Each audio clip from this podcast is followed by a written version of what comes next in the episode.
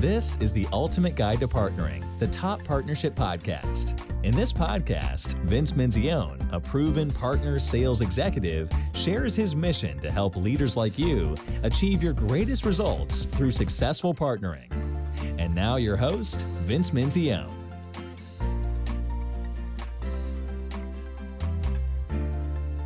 Welcome to, or welcome back to the Ultimate Guide to Partnering.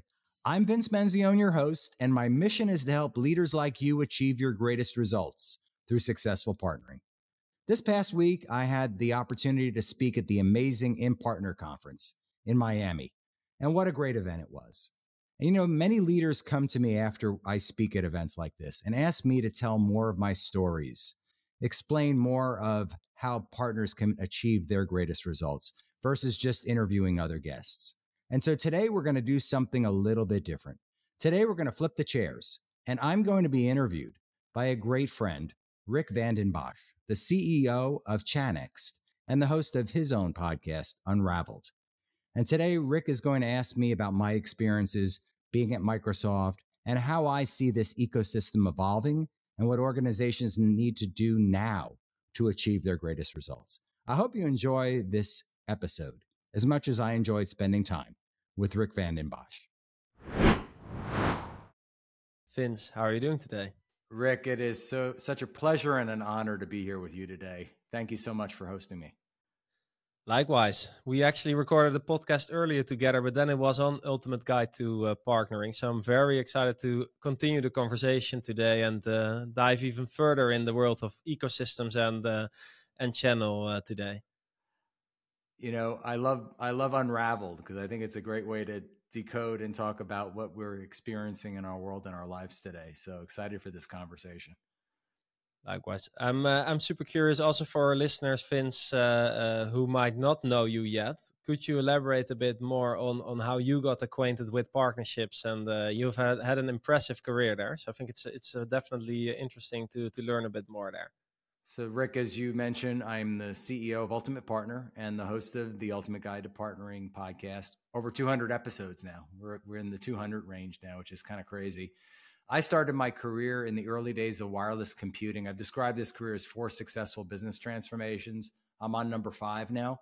And uh, I started off carrying a bag as a salesperson, company that was in the early days of wireless computing before Wi Fi.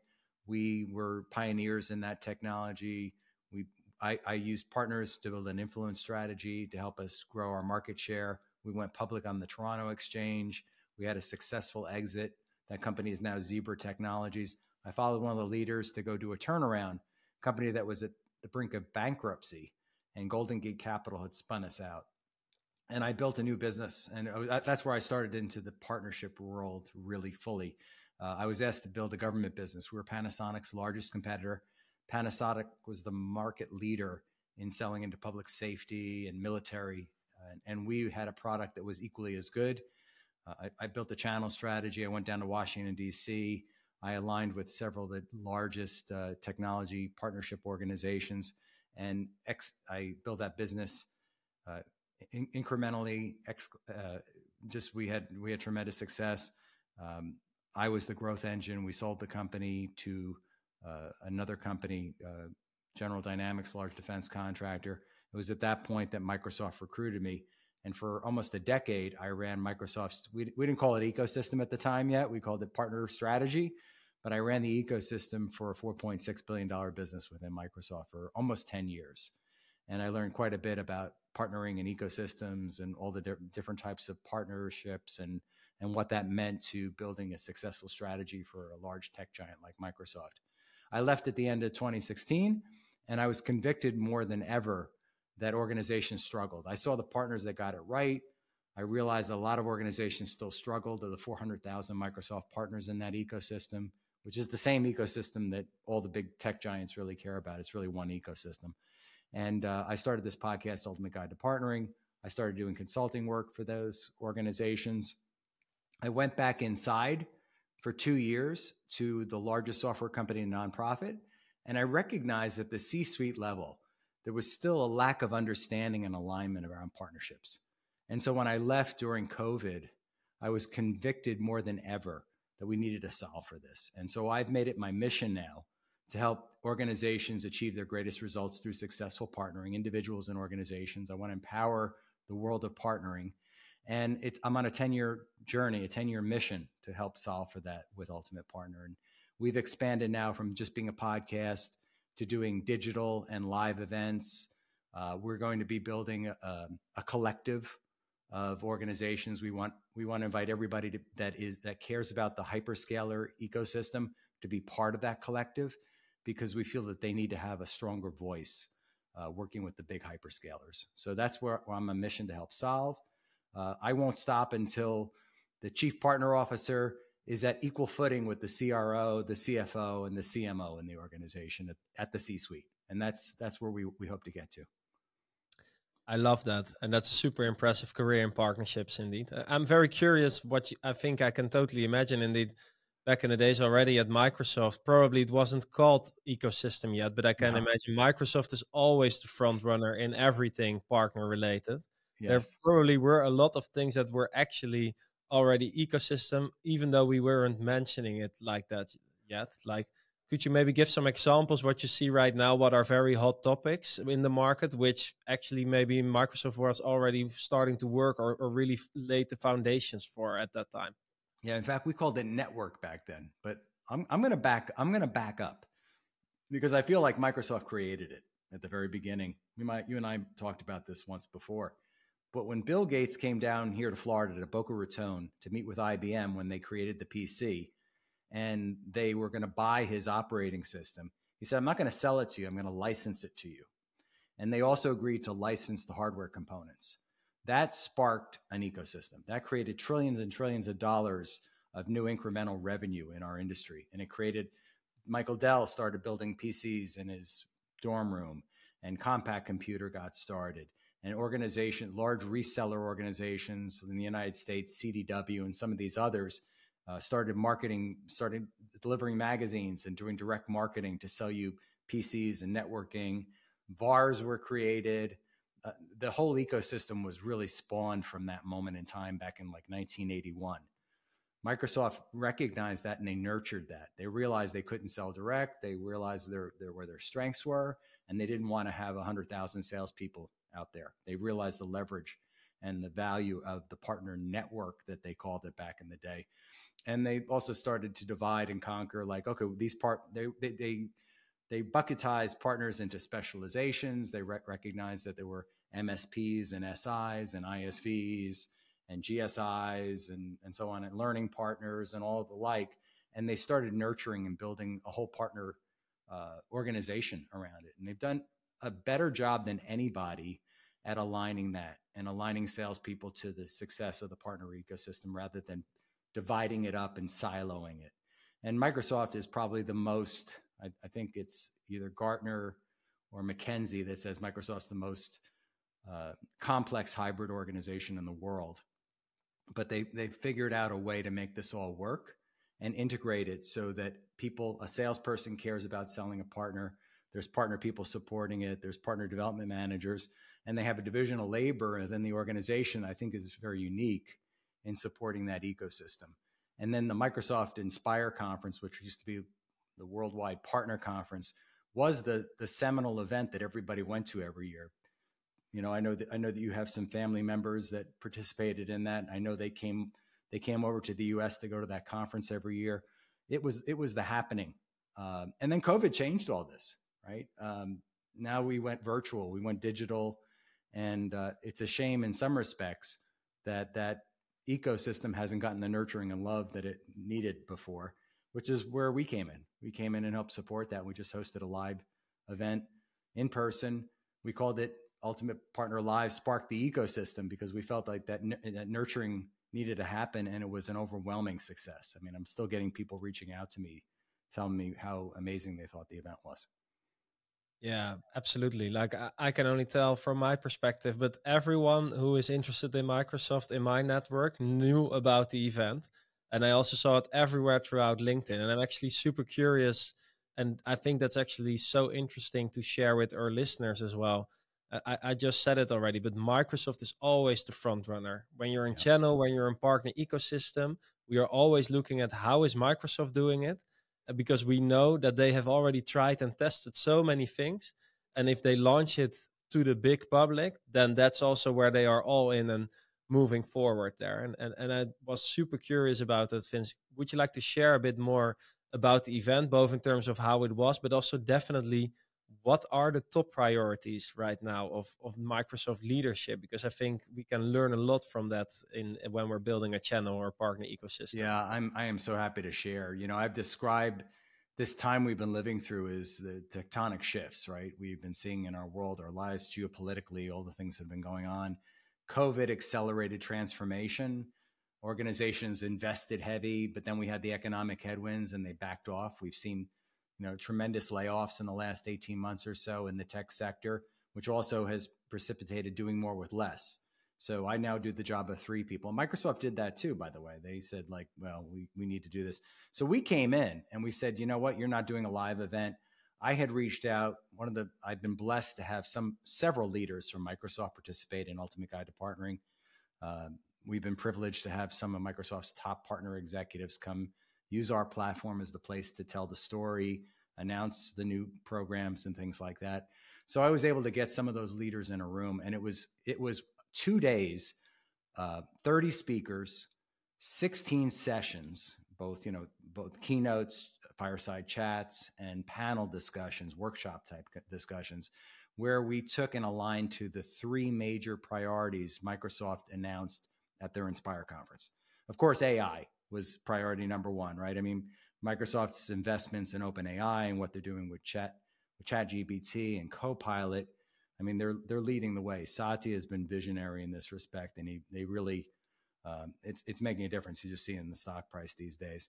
The other big announcement they made, I mean, AI is going to infuse into every product and every technology, and they want everybody to build with them.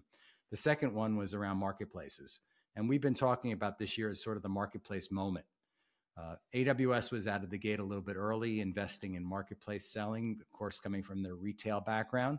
And Microsoft is playing fast catch up. And this year they made announcements and said, if you want to do co selling with us, by the way, Microsoft, between Microsoft, Google, and Amazon, they're about $300 billion in durable cloud budgets. That means that those three hyperscalers have went to gone to the enterprise customers and mid-market customers and said, buy these agreements for our cloud.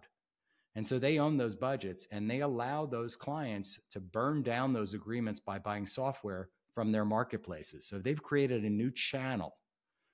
This channel with marketplaces is a new way for ISVs and SIs to sell their solutions to Microsoft, Google, and Amazon customers. So we we focused in on that marketplace moment. We had the leader of the marketplace organization, Anthony Joseph, Joseph in the room and we did a fireside chat talking about the benefits of marketplace. So organizations are really, it's still new uh, for a lot of them. I feel like it was where we were 10 or 12 years ago with the cloud. People were kind of resisting the change, but the change is happening. And in fact, Canalys uh, did a study. Uh, Jay, our friend Jay McBain was part of that organization. They said $45 billion will flow through marketplaces by the end of 2025. Uh, they undercalled it. Jay said they undercalled it it's going to be more like 50. And then Tackle.io, which is one of the big marketplace software companies, is predicting by the end of 2026, we will see $100 billion in sales and transactions flow through these marketplaces between the big three. So we need to get on, you need to get on the bus or get on the train because it's taking off and you have to we have to embrace that right that's the agility component of great partnerships and organizations and then the third area of focus is really around the mid market. And I was privileged that the president of Microsoft's small, medium, and corporate accounts, which is essentially its mid market, its mid market and SMB business, he was he was uh, my my keynote. He came in in a big way and supported the event and really sparked the conversations. And that mid market opportunity is huge. I know our friend Jay, we talk about Jay again, but our, our friend Jay and Canalys did some study Eh, some studies on the mid market opportunity, and it's in the trillions of dollars. In Microsoft alone, they do about $75 billion a year in that mid market, and it's only 40% penetrated for partners. So there's a huge, I'm calling it the acre of diamonds. Like partners, that are a lot we know this right a lot of organizations only want to focus on the very big organizations those organizations get saturated at some point right everybody's calling on them this mid-market opportunity is huge. So it's the third it's the third pillar for microsoft this year. And we brought in the leadership to speak to partners about how to be more successful selling into that market. So we we covered all three all the sessions revolved around those three pillars with microsoft. I'm so excited to continue our partnership with ag1 Many of you know I've made taking a green drink supplement part of my health ritual for over 21 years now, and it has made all the difference to my health and well being. About six years ago, Athletic Greens and now their product AG1 became my go to supplement. AG1 is the first thing I take every morning to power my day. It covers all of my nutritional bases, supports my gut health, gives a boost to my immunity and energy levels. If you want to take ownership of your health, try AG1 and get a free one year supply of vitamin D and five free travel packs with your first purchase. Go to drinkag1.com forward slash Vince M. That's drinkag1.com forward slash Vince M. Check them out.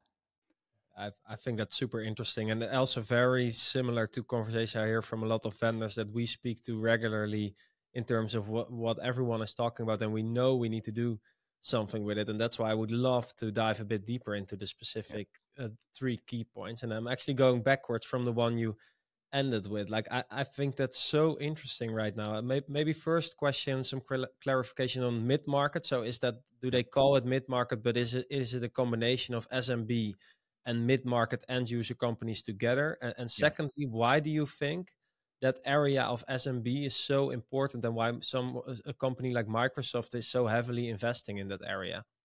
Well, like I said, the the, the top of the the top of the pyramid, the enterprise organizations, which represents about eleven thousand top organizations. You know, the big tech, the big organizations, the Coca Colas of the world, the General Motors, all those big organizations. Uh, like I said, the, they're they're dominated by big uh, GSIs, global systems integrators big projects, long sales cycles. Uh, it's hard to move through those, hard to navigate, and it's crowded. It's crowded at the top. In this mid market segment, I'll use my, Microsoft's numbers here. They have about 38,000, I'll, I'll round it up, 38,000 accounts, right? That's a, that's a bigger, that's a bigger chunk. Yeah. They just, and they haven't been good before at being focused in this area. Microsoft I'll use Microsoft as the example. I think everybody's the same in the in terms of tech giants. They they had a different operating model for each of the their what they call operating units. So if you went to the LATAM region or you went to APAC or you came over to EMEA where you are, uh, you find a different engagement model. It, there wasn't any universality. It was hard to navigate and it was hard to work with the teams. And those teams were not as partner centric uh, they were just worried about selling licenses and selling what they had in the in their bag. Uh, where enterprise knew it, they had to work with partners. They have they've changed the model now. They've centralized all the resources. So in the Microsoft world, they've taken the six thousand employees across every industry and every geography at Microsoft, healthcare. You know, name all the industries and name all the geographies, and now they report directly into this one individual, Kevin Peesker. And they have a regional model. They they have three regions uh, the Americas, EMEA, and the APAC region. And, and those three models, they, have, they, they also have a uh, corporate vice president structured, but they're centralizing, they're creating a methodology across, and they're also welcoming in partners more. And they recognize that they had a gap here. And so they're investing heavily. In fact, Microsoft, 75% of all the channel incentives for Microsoft this year are going into that into that wow. business 75% so it tells you they've made a huge commitment here and like i said there's 38000 and then at the smb level there's um, 150 million customers at the smb level worldwide. So huge opportunity for growth. And microsoft's not going to touch those smb customers at all directly. So the huge opportunity for the channel to go again this acre of diamonds and great opportunities for growth. Think about taking an organization, any organization of any size, and implementing AI or all of these other rich technologies. helping other helping ISVs and other SaaS software companies get to reach to those customers and and stitching it all together. Like we all, we like to talk about the fact that customer doesn't just buy one one vendor; they put together a solution. They're solving a business problem, and it requires multiple organizations to come together to do that. So there's this huge opportunity in the work that you and I do to help solve for that. I think I think I mean it's it's such a great opportunity for growth for all of us, Rick. Yeah, 100%. And I think very impressive in terms of putting your money where your mouth is, like aligning 75% of your incentives to that part of the market. I think that that's a really big move and something that we all in partnership should be aware of because Microsoft, like Satya, in my opinion, is the most brilliant strategic mind out there. So he won't be doing that without some very thorough thought behind making such a move. Like I, am interested in the uh, piece there like so we have mid market and smb and then i can imagine mid market is probably large enough that some of the direct sales of Mark, microsoft can work on it but they'll do a partner assist play but from yes. what i understand smb will be a pure channel play so both the selling and the implementation and everything needs to be done by the channel what they've done in the mid market is they call it corporate accounts so these corporate accounts these 38000 customers they have a they have a one to many, so they have a direct sales rep. They have a swarm basically. They've created a, po- a pod around those customers. So there's technical resources, there's selling resources, and there's partnering resources supporting a group of customers.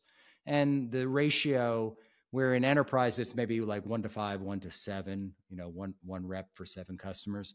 It's more like a one to 25 or one to 50 model, depending on the market and the specificity of the customer. So they are directly supported. But again, if you're if you're calling on 50 accounts and in the course of a year and you have a big book of business to drive, you're not going to do that yourself. You need transactional partners that are going to help sell the software, the licenses. You're going to need systems integrators to help implement, support, project manage, do all those things. And you're going to need ISVs that are going to bring, bring now they're going to bring their marketplace transactable offers. So think about all of the SaaS software companies. You want to get into that marketplace because you want these sellers over here to say, oh, you have a backup and recovery solution. This is the one you should use.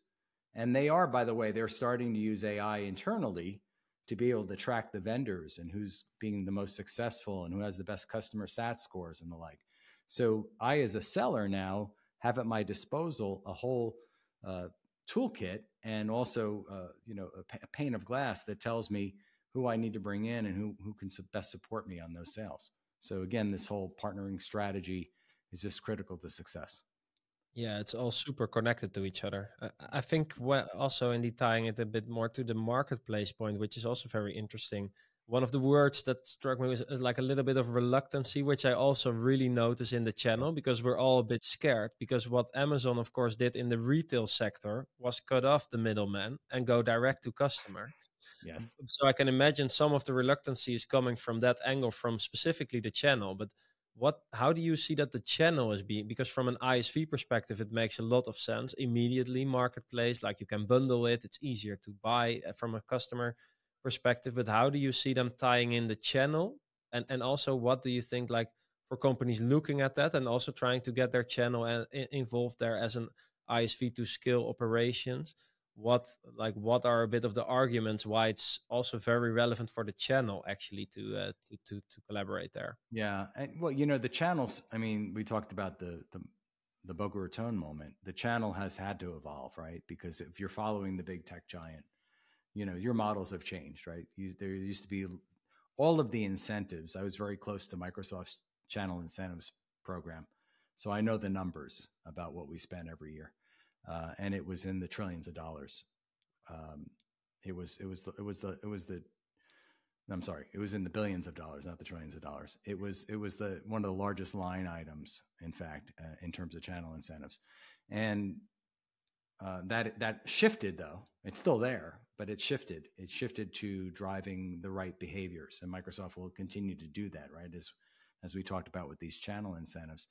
Marketplace, if you're if you were in the channel and you're used to a model that was different, and you were making more money doing something else, and all of a sudden Microsoft or someone else imposes this new thing, you're a little bit reluctant, right? Um, but there's other opportunities for growth, right? So you have to look at it and say, I might make a little bit less here, but I can make more here. And you're starting to see this evolution of the channel. Uh, some of them, one of them here in the United States, Insight, um, is you know I, I would say they're on the they're forward leaning in terms of what they've been doing. They've been evolving their business to compete. They'll do the transaction work. They'll provide all the other services and resale and everything, but they are leaning more into the Accentures and GSI world a little bit more. And in fact, they made a major purchase just recently of Google's largest reseller and system integrator partner, SADA Systems. So you see that you see that world evolving too, right? They're they're morphing their business models and they're embracing marketplace. Uh, some of these organizations, uh, again, you, you mentioned the reluctance working with Amazon, looking, saying, hey, you know, we know how Amazon operates in the retail world. Are they going to do the same thing here? And I would say proceed with caution. Uh, I would say Microsoft will continue to be the Microsoft of old in terms of embracing their partners. Um, but they are creating this value chain that says we are creating we are creating value here because we have signed up these customers already. We're working at the C-suite level. By the way, those MACC agreements and uh, cloud agreements that they the three hold, those are negotiated at the CFO level of these organizations. They're not in the line of business, but it makes it easier now. It removes a lot of the friction from the process, so you don't have to go find budget to go buy your software. You just have to find a customer that likes your software and has access to a MACC agreement. So it changes the whole model up, and hopefully will drive it'll drive better behavior, and the channel organizations are going to evolve uh, accordingly. The same way the same way the world evolved 12 years ago with the cloud, right? Everybody was selling Dell computers and Targus bags back in those days, and they still do. But nobody was selling cloud. They were like, "What is this cloud thing?" and it looks like it's a direct a direct model and you're going to buy directly from the hyperscaler well that's changed as well we've, we've all recognized that that's created more value for these organizations to not only sell the cloud but also wrap around services around that and i think we'll see the same thing with marketplace yeah 100% i think we could do a full extra episode on the consumption based model and indeed how it works with that actually the hyperscalers getting in at the c level having huge contracts where you can highly benefit as an isv because yeah, it's almost like Microsoft or Amazon is going to pay you for the contract, but it's with credits that the customer builds up, etc. It's super, uh, super interesting, right? And it won't, yeah. And I want to just note here too, because we talk about the channel, right? It's not going to replace the channel, the, the model today, at least not in the near term. It becomes another channel, right? It becomes another channel to the customer. And the customer will buy various ways. And you just have to be agile enough to recognize that. Yeah, absolutely. I, I, think one last question around the marketplaces, like the, the examples indeed of uh, of Insight, for example, like joining the marketplace and working more around it. Those are, are almost what I would call like the GSIs or the really big VARs or the DMRs almost, uh, direct market resellers. But for the SMB channel partner, do you also see a role there for the marketplace or, or less so? No, just as much so. I mean, maybe maybe at a smaller scale, but these organizations are going to provide professional services and support customers uniquely and more locally, right? And uh, there's still that need. Like if I'm a uh, a company in a certain geography, I I have local relationships, and you know I like to go back to the five or seven seats at the table to say who is influencing my decision process. And it may not be one of the big DMRs that we talked about. It might be a local systems integrator that you're comfortable working with. They now have the ability to bring to you everything you need, right? So it's enabling them more, in fact, to go do this through marketplaces because now they have they have the full access to that marketplace. And customers aren't going to do this by themselves. We know that, right? This is technology especially smaller organizations are more challenged. They don't have the IT staff to go do it themselves. So I'm going to rely on my local and trusted vendor to support me in doing that. Yeah, absolutely. And I think indeed, as a SMB channel partner, you might lose a little bit of margin when doing it in such a way, but you win it back as well because everything yeah. is in one invoice. It's very easy to manage. Like everything you would use to do with a distributor in the past now is can be managed with a, a marketplace or a hyperscaler as well. That's right. That's right. Very, yeah, very good I, point, Rick.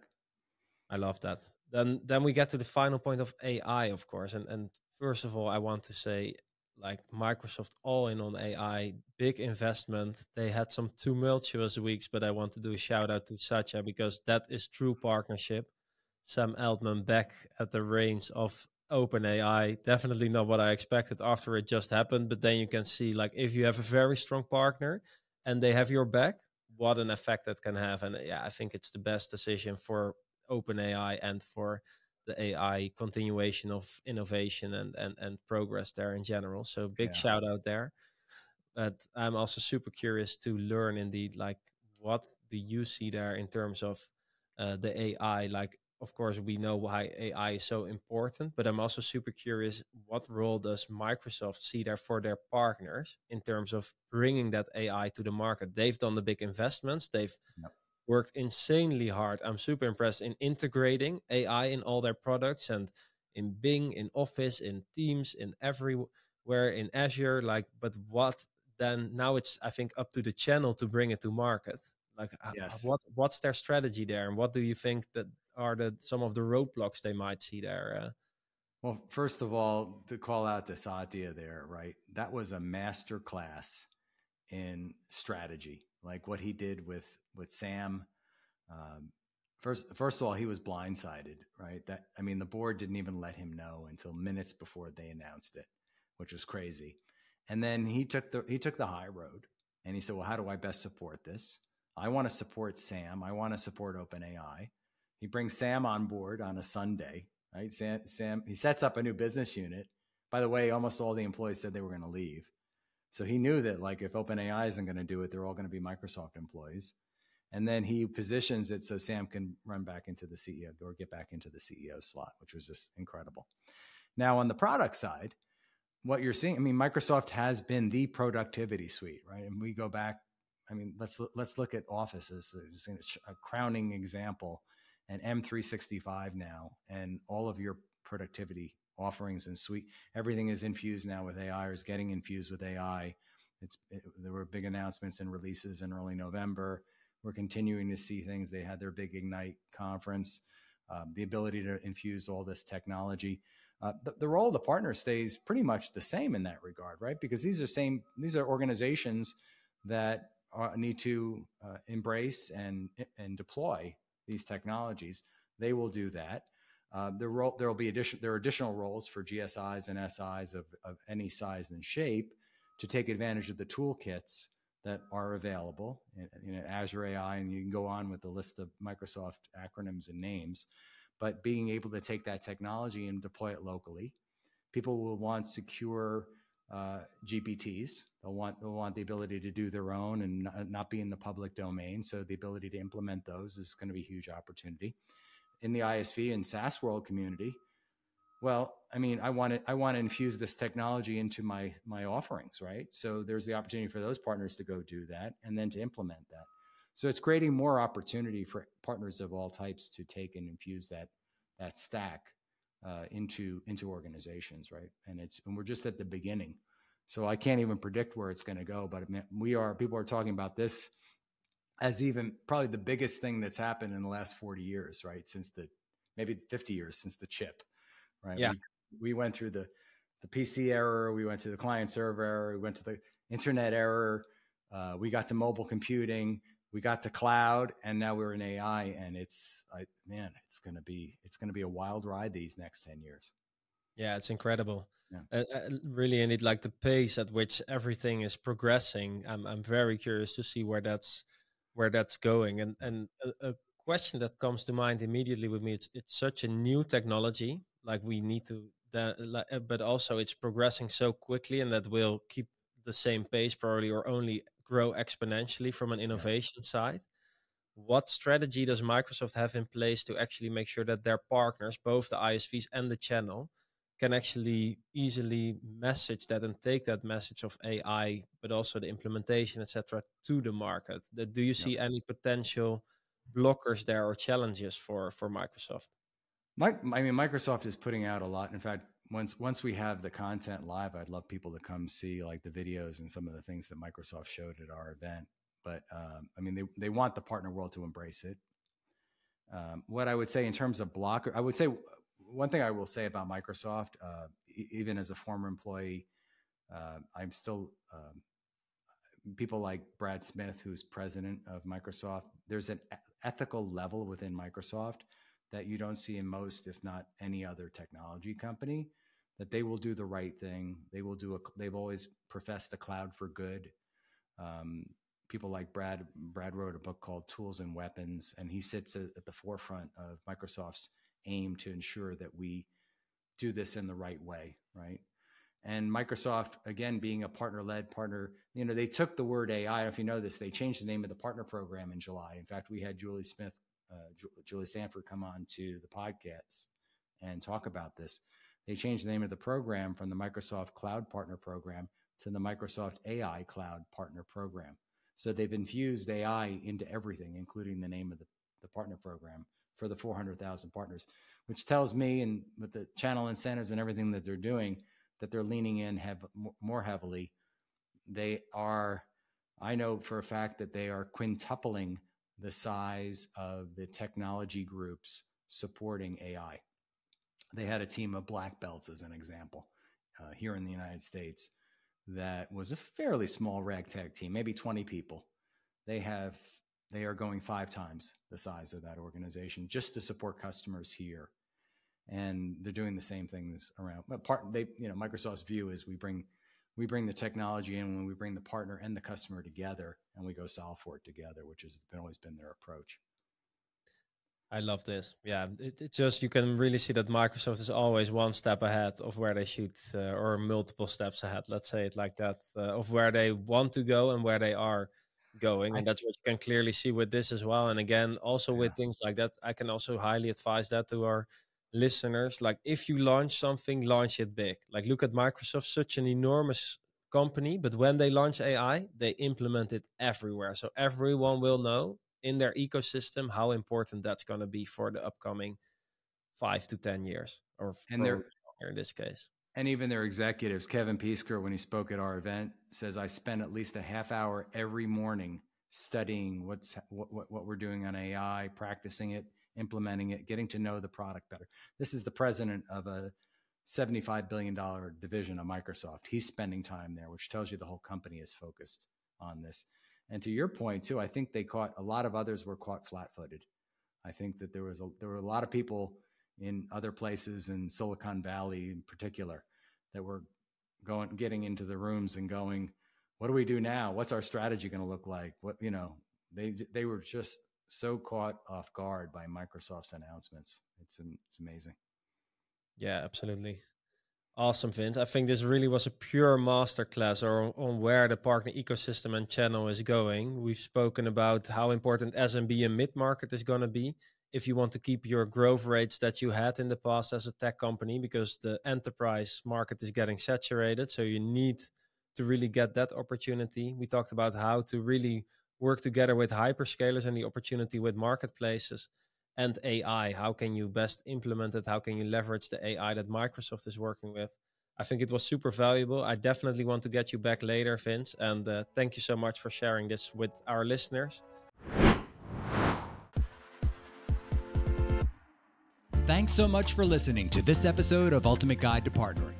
Online at ultimateguidetopartnering.com if you liked this episode, I'd be thrilled if you left us up to a five star review on either Apple or Spotify. This helps us to continue to feature amazing guests. Also, please check out and subscribe to our new YouTube channel, Ultimate Partner.